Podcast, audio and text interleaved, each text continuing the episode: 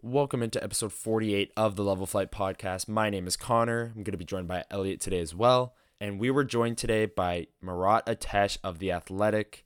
Make sure you subscribe to The Athletic so you don't miss any of Murat's articles. Follow him on Twitter at WPG Murat. And make sure you're doing the same for us at Level Flight WPG on Twitter, Facebook, YouTube, Instagram, everywhere. Hit the follow button, make sure you're keeping up, and enjoy episode 48. This is Danny Jilkin, and you're listening to the Level Flight Podcast.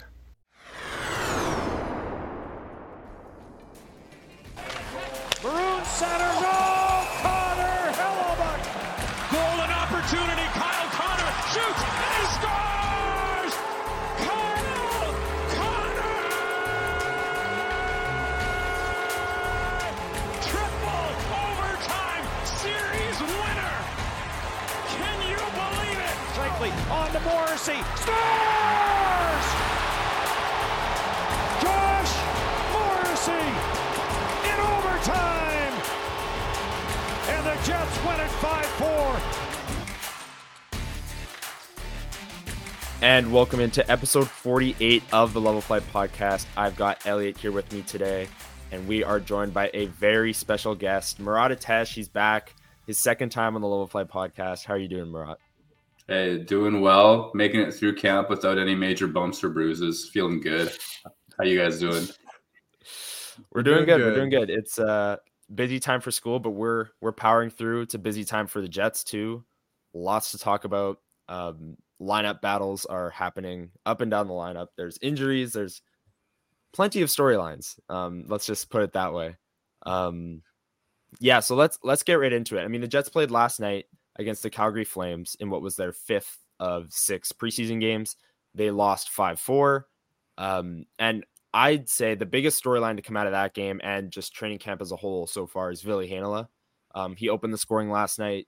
Um, I didn't watch the game, but on the hockey stat cards, that they, they do a great job. We used their stuff last week. He was up there with the analytics again. Um, he was for the last couple of games he's played. Murat, what are your thoughts on Ville so far in camp? I mean, what what has he done so far to prove that he's earned a spot?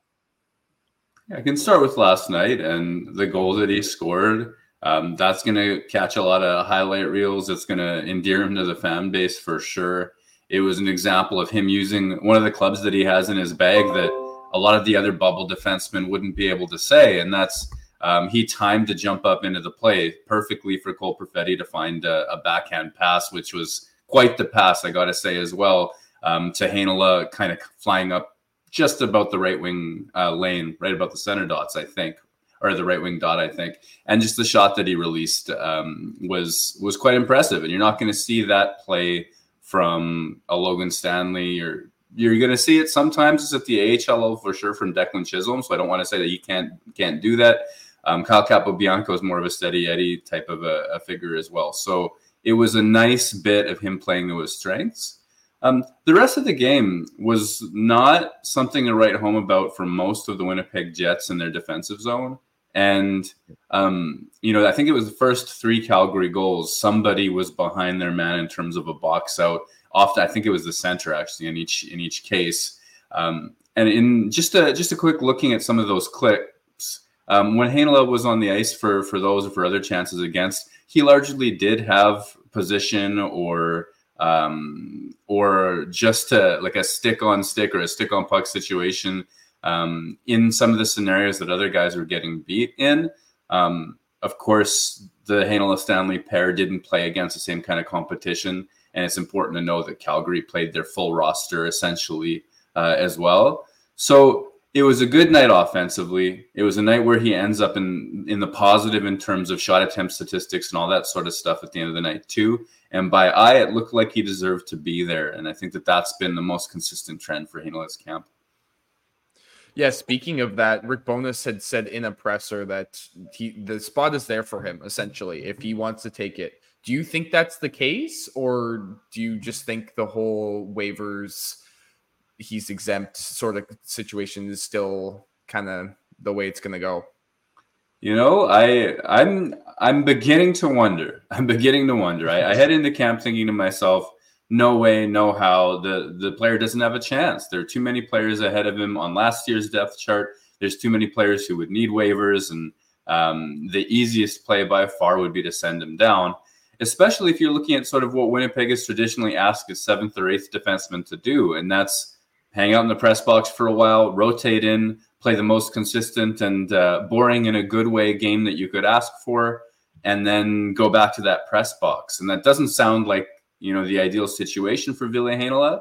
Um, but to to watch some of his other competition in camp so far, I mean, um, Chisholm in and out in terms of consistency, bumps, bruises, uh, and all of that sort of thing. Nate Schmidt, um, his roster spot is assured, but he's uh, he's been uh, dealing with injury as well. Logan Stanley has been out of position, and his puck movement hasn't really sung to his his strength, which can be with the puck a lot of the time. Um, and if you're if you're going based on merit, based on the sample size that is this camp, and you're not looking at other years or other days, uh, Ville Heinola deserves to be on the team. And the fact that he played last night and played well last night, he's making it awfully hard. Like they, I think that based on the evidence, Bowness would have to go back to him on Thursday um, and give him one more chance to cut himself, so to speak, because that would be a tough game um, to to send a send a kid back to the Moose out of. In, in my opinion, he's been playing well and deserves uh, even a longer look. Yeah, I mean, there's also the fact that he could be sent down, and then if there were to be an injury in that top six group, he's the first one up and goes immediately in the lineup. Um, that could be a play as well because, like you said, the seventh and eighth defensemen they rotate in sometimes. Last year we saw Samberg rotate with um, Stanley for when Stanley was healthy. We saw Capobianco get into like a handful of games. I think he played ten or so. Um, so Ville Heinola playing ten games next year.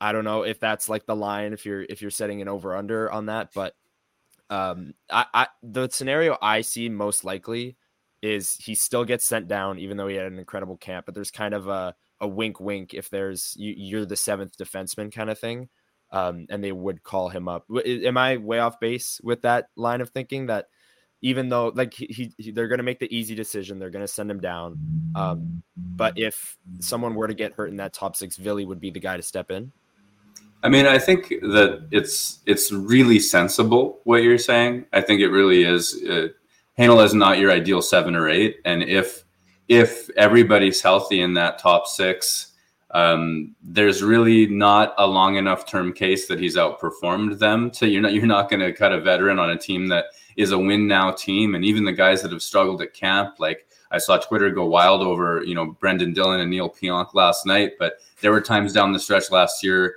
especially when Pionk sort of had a, a little bit of a renaissance for about you know 10, 15 games there where Winnipeg needed those guys in, in, in leverage moments, and they largely came through with some foibles as well. You know, Bowness isn't going to go, oh, hey, in these two weeks of hockey that the standings don't count, we're going to cut one of them for this player. That's like, it's not how this is going to work. Um, so I think, assuming everybody is healthy in last year's top six, there's no case to to promote Heinola over one of them, and then it's what do you think is the best thing to do? And Connor, I think what you're saying is is probably the most sensible um, play because you want the guy to play as much as he can. And then there's there's the case of losing players to waivers, right? If Ville starts up, then you've got to send two players down, and some of them might get claimed. We saw Jansen Harkins get claimed by the Pittsburgh Penguins. Um, what were your sort of initial thoughts? I, he had two goals for the Jets in the preseason. Um, had some costly turnovers, some inconsistencies here and there.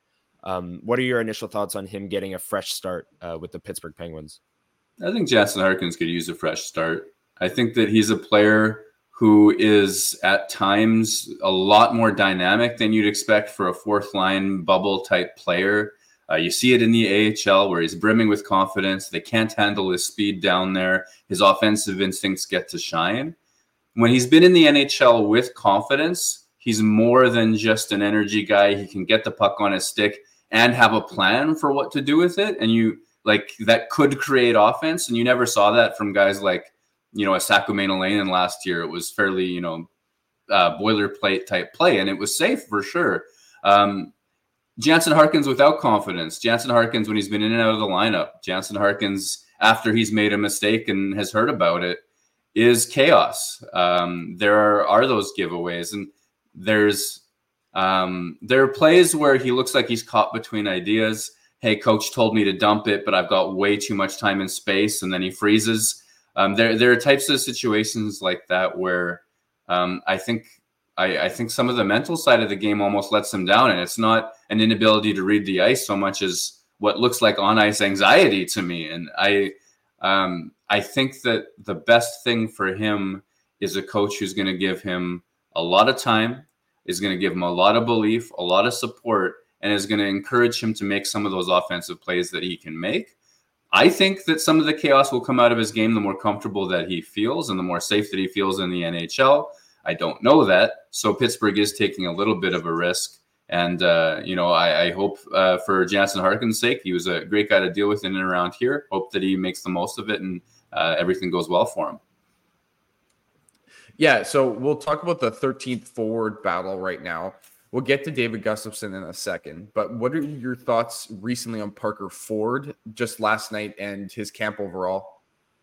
Yeah, he's impressed. He really has. The first time that he makes my notebook is uh, I think day two of camp, and he outmuscled Logan Stanley in the slot, and I was like, wow, okay, that size discrepancy is quite a lot. How did that work?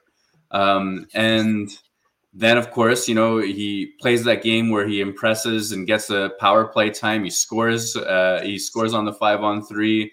Everybody's saying nice things about him. He gets into another game, and um, his his energy level is still there. I think if you look at the on ice metrics too, he was one of Winnipeg's few players to be above fifty percent in terms of shot attempts and all of those sorts of things last night. I mean, that may speak a little bit to, to fourth line role as well. Um, but uh, but he's giving himself a shot. He's given Rick Bowness something to look at. The the motor on him doesn't quit. He's got the energy level. Um, I don't know. Uh, I'm impressed he scored four points in eight games for the Moose last year, and I'm impressed that he's created some offense for Winnipeg now because I don't think he was looked at as a primary offensive threat in college either. So hopefully that lasts for him. Um, the I don't know that he makes my Winnipeg Jets, to be clear, but I am very impressed with what what I've seen with him uh, throughout camp. Yeah, and his main competition would be David Gustafsson, who scored the two goals last night. Um, one of them from Parker Ford was a nice low to high pass in the slot. Um, what have you seen from Gustafsson throughout camp? And would you you just kind of alluded to it? You would you consider him the leader, quote unquote, to be the 13th forward? Yeah, I do consider Gustafsson the you know the most likely 13th forward. Again, assuming everybody's healthy on roster day. Right. right. Um, and you know, last night I was impressed by Dominic Toninato's goal, and I thought to myself, you know, I've really liked how hard he's worked throughout camp. I like that. I think he's 29, so um, there's been like a consistency. He hasn't really had bad days. What you get from Dominic Toninato is what you get, and I've thought to myself, well, geez, he could be a really ideal first call up. Then he kept scoring last night. He scored again. I, th- I mean, it was his second goal, so he scored again. Um, and I thought to myself, well, geez, you know, David Gustafsson's actually got to step up here. Um, and then he scored two goals. And even on that nice play with Ford there, I think you go back to the defensive zone and David Gustafsson broke up a play uh, and put it on Ville Heinola's stick. And I think that's how they turned things going the other way. Um, so I've, I've, I've had it pointed out to me by people who know that Gustafsson's details have been very, very good.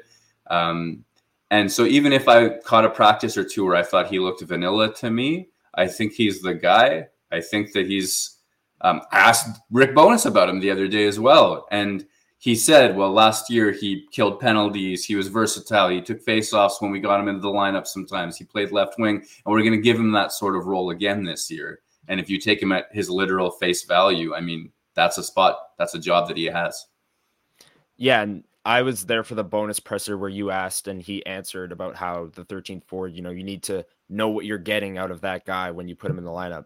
That to me screams David Gustafsson, Dominic Toninato, um, not a Jansen Harkins who was sent down um, and claimed by the Penguins, obviously. Parker Ford is inching into that category for me. I mean, like he's he's the Brandon Tanev comparisons are way too uh they're they're flowing on Twitter. A lot of people are saying the Providence College, it's just it's just what it is. Um, but the high motor, um, he's got a sneaky good shot.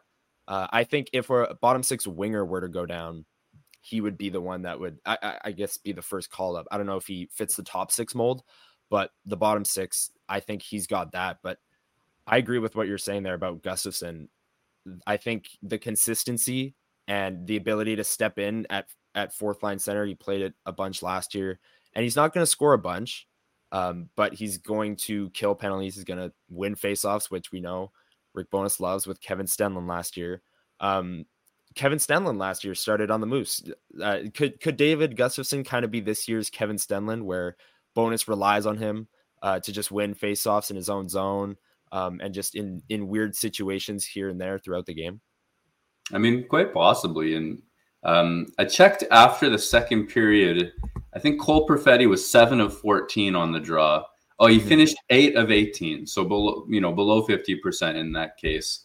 Um, Mark Scheifele is you know traditionally around fifty percent. He doesn't necessarily win more. Like, and Adam Lowry is the only one you can you can count on for a fact to to kind of win more than he loses. And you know that it's important to Rick Bowness. You know you know that faceoffs matter. You you named him. Kevin Stenlund's job was based on his ability to win those draws, and um, that could be what makes David Gustafsson just impossible to get rid of for Bowness this year. A lot of the stuff at the edge of the roster, guys, like this is a this is a theory that I, I haven't articulated in writing, so you know that's on me. But um, you ever remember, you know, whether it was Barack Obama or uh, was it Zuckerberg as well, where they were known for wearing the same outfit every single day. That I think that both of those guys did that. Like Obama had the same suit, Zuckerberg had the same collection of hoodies, and they were like, "Why are you doing that? Why do you wear the same thing every day?" And for a little while, this idea of the cost of decision making was like in the zeitgeist, and how you know you can only make so many decisions in a day before your brain is fatigued and you start making less and less reliable ones. So they were trying to to, to really simplify. And why i'm why i'm talking about this stuff is that i think for nhl head coaches by the time that you get to the fourth line the 13th forward the 6th 7th 8th d they've made all the decisions that they have the capacity to make they've you know they've arranged systems they've talked to the star they've figured out, you know, with the with their assistant coaches what the special teams are going to look like. They've configured their lines and their matchups. They just want to set it and forget it type player. I think a lot of the time uh, around the edges of the roster. And that's why, to my mind, Jansen Harkins wasn't ever, ever able to, to catch on because he wasn't that for them. Like he would have those confident spells where it's great and sometimes definitely not as well. I think Gustafsson is closer to a set it and forget it player. I think Parker Ford is, like you said, he's inching his way there. I think that players, especially that edge of the roster, it's partly what you can do to impress your coach. You know, maybe above sometimes what the results are on the ice. And I think that Parker Ford has impressed his coach quite a bit. I could see him going down to the Moose, and I can see him being the guy that they think, well, okay, you know, we know what energy level we're going to get from him. Let's bring him up. We're back with another week of football, and DraftKings Sportsbook is keeping us in on the NFL action with great offers every single game day. New customers can bet $5 and get $200 instantly in bonus bets. Throw 5 down on any of this week's epic matchups to walk away with an instant winner. And DraftKings isn't stopping there. All customers can take advantage of two new offers every game this September. Football's more fun when you're in on the action, so download the app now and sign up with code THPN. New customers can bet just $5 and get $200 instantly in bonus bets. Only on DraftKings Sportsbook, an official sports betting partner of the NFL with code THPN. The crown is yours. Gambling problem? Call 1 800 Gambler or visit www.1800Gambler.net. In New York, call 877 8 HOPE NY or text HOPE NY or 467 369. In Connecticut, help is available for problem gambling. Call 888 789 quadruple seven or visit ccpg.org. Please play responsibly. On behalf of Boot Hill Casino Resort in Kansas, 21 plus age varies by jurisdiction, void in Ontario. See dkng.co slash football for eligibility. Terms and responsible gaming resources uh, are there for your availability. Uh, bonus bets expire seven days after issuance. Eligibility and deposit restrictions apply.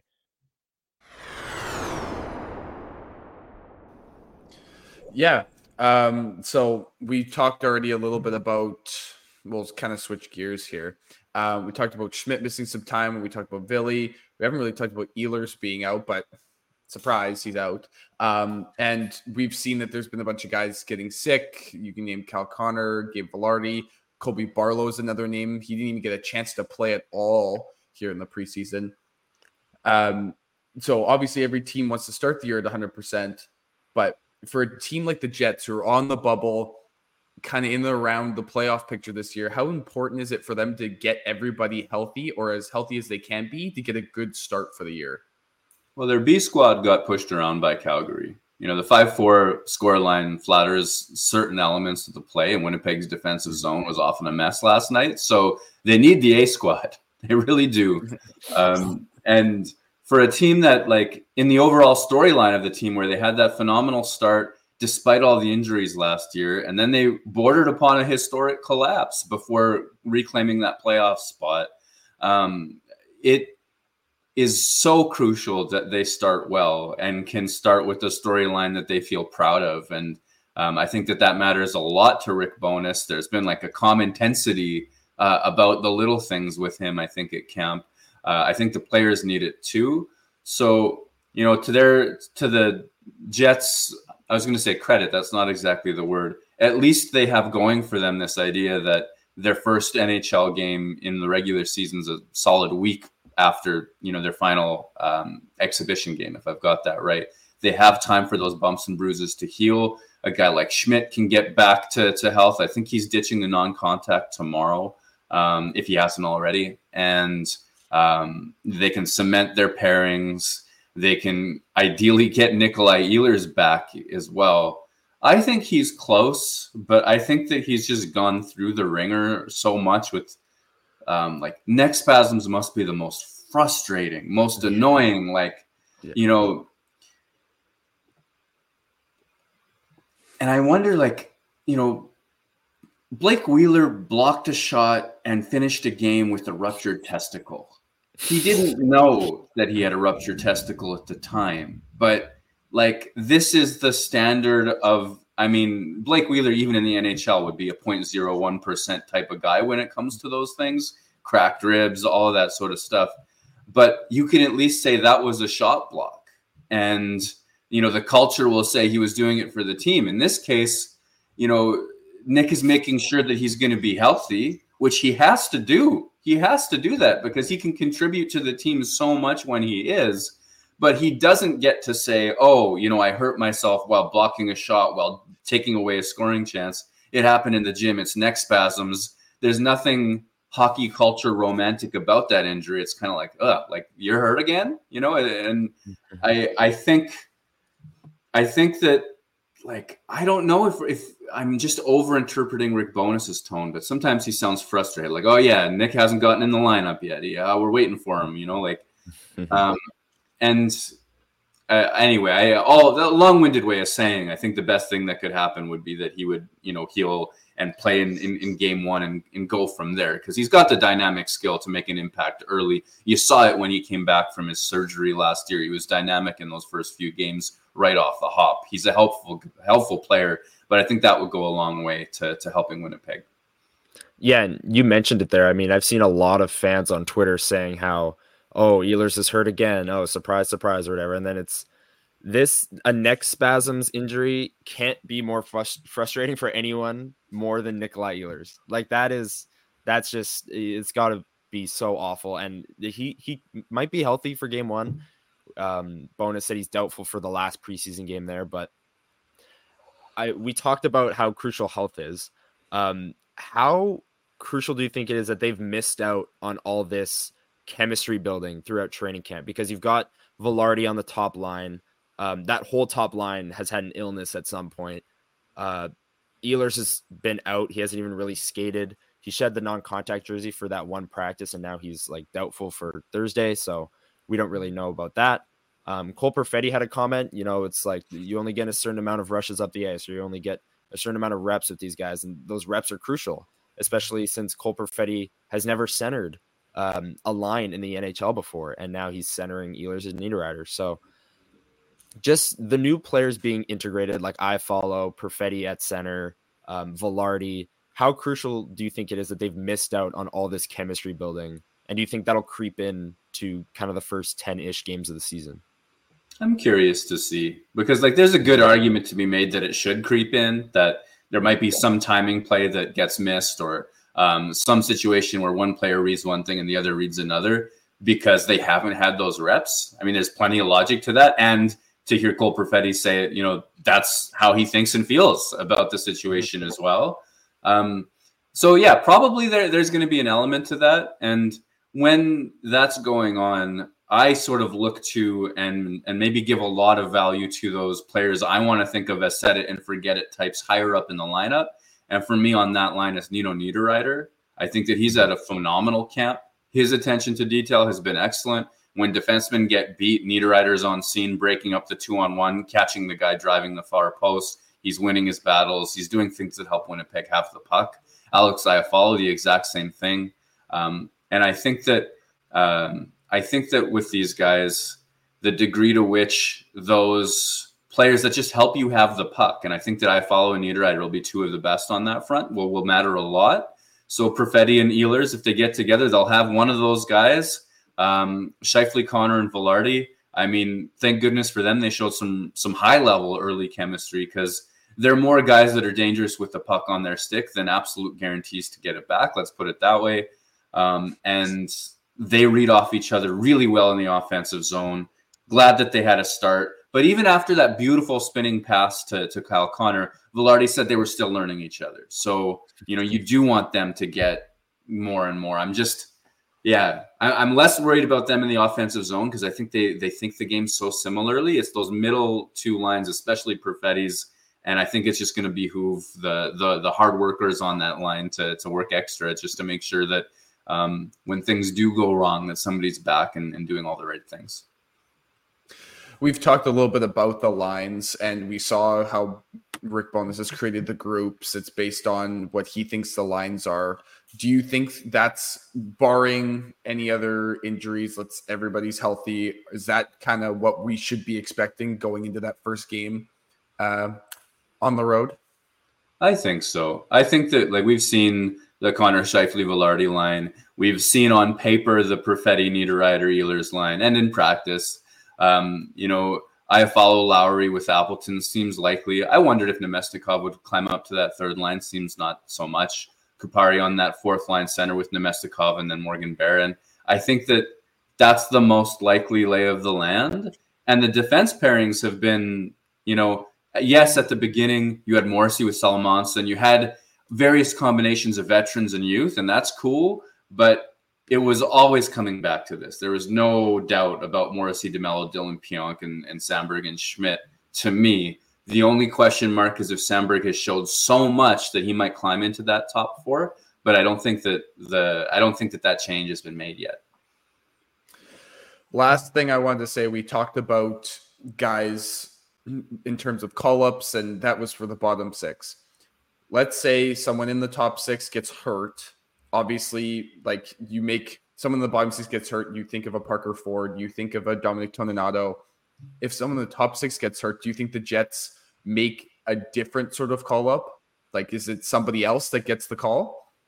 I mean, the theory there is that you know you could keep your bottom six together, give them the hard matchups, and then you call up somebody like you know Nikita Chibrikov or Brad Lambert or Chaz Lucius, and for me, I don't see it for this year's Winnipeg Jets. I just don't. And part of that is the versatility of forwards that Winnipeg has at the NHL level, where guys that are lining up on their third and fourth lines, like, you know, I just mentioned uh, Namestnikov. Uh, there's also the thought that Kupari could play higher up at times. Um, and then Iafallo, let's say he's the third line left wing. He's an easy guy to bump up as well. There's a lot of players in that depth forward role that have played higher up the lineup and can create a little bit of offense. Not star or top six offense, but certainly enough where you can imagine it. So I don't think they'll be quite as desperate as some teams would be, um, depending on a top six injury. And the other thing for me is, I personally, my my view right now is that I need to see Lucius and Lambert tear the cover off the ball in the AHL before I believe in them as NHL players. And I believe that they will do that, and I believe that they will become NHL players. I'm still high on their long term potential, but Lambert's just 19 years old, right? Like, uh, you know, Lucius a year older than that, and um, and I think that they had, didn't show that they could dominate the AHL last year, and doing so, doing that much for me would be a step up. Nikita Chibrikov, though, um, on a diff in a different circumstance, I could see him uh, making that sort of leap. And it's just for him, for me, and I know that he he struggled, you know, with a bumper bruise as well. Like he he came out of the the lineup for a bit um, in in preseason, but there's just a professional quality to his game already, and I think that comes from the leagues that he's played in, where he's eating hits to make plays.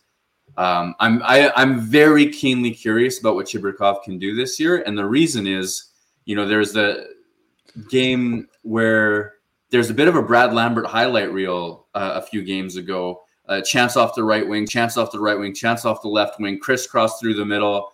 And if you rewind the tape on every single one of those scoring chances, it was a Nikita Chibrikov play at the Winnipeg Jets blue line. And I think that those types of plays, you know, they they are what make me trust a player at a level um, because I think it's going to put his teammates in good situations. And I just don't think that Lambert and Lucius have that yet they have the the dynamic stuff on the other end. Lambert, especially so far. And yeah, Chibrikov. I mean, the subtleness to his game that you mentioned there, plus the dynamic. I mean, we were at rookie camp. He had some incredible shots. Um, he's a, obviously a fantastic skater, and that translated to training camp. He was making plays against NHL defensemen um, and making some some wild plays that really impressed the fans, and that was that was good to see. And then you add in the subtleness that you mentioned, and you've you might have a future NHLer there. Um, if you're I think so. Jets. Yeah, yeah. I, I, believe in him to be one. Yeah. Um, Murat, this has been amazing. Um, everyone, make sure you're following Murat on Twitter. I'm sure you already are. He's got the Sharp, the Athletic hoodie on. Um, make sure you subscribe to the Athletic. There you go. looking good, looking good. Um, maybe just plug yourself, say what what you're working on, what's coming soon. Um, obviously the season's right around the corner, but I'm sure you're you're busy. Yeah, I mean, in and amongst the the camp reports and sort of trying to give you a sense of what things look like on the ice, uh, you know, through camp and what my takeaways are, who's rising, who's falling with the coaching staff, and all of that sort of stuff. Uh, I've been able to have some some really some really I almost want to call them no, this is too much, but I want to call them powerful conversations with some of the Jets players. And um, there are a couple in particular, some well known, some well loved Jets that I've just been able to um, been fortunate to have sit downs with, and I feel like they've opened up and, and really like I've learned things about these guys that I didn't know, and in some cases I wouldn't have even thought to guess at. And so hopefully I'll do that justice, and and, and I'll write some stories that people are really really going to enjoy about uh, about your favorite Winnipeg Jets players. Awesome. Thank you so awesome. much, Murat. This was great. Um, your second time on the podcast. We'd love to have you back. You're always welcome. Um, we'll Thank get you, you back on when the season starts. Right on, Connor. Right on, Elliott. Thank you. All right. See you. Peace.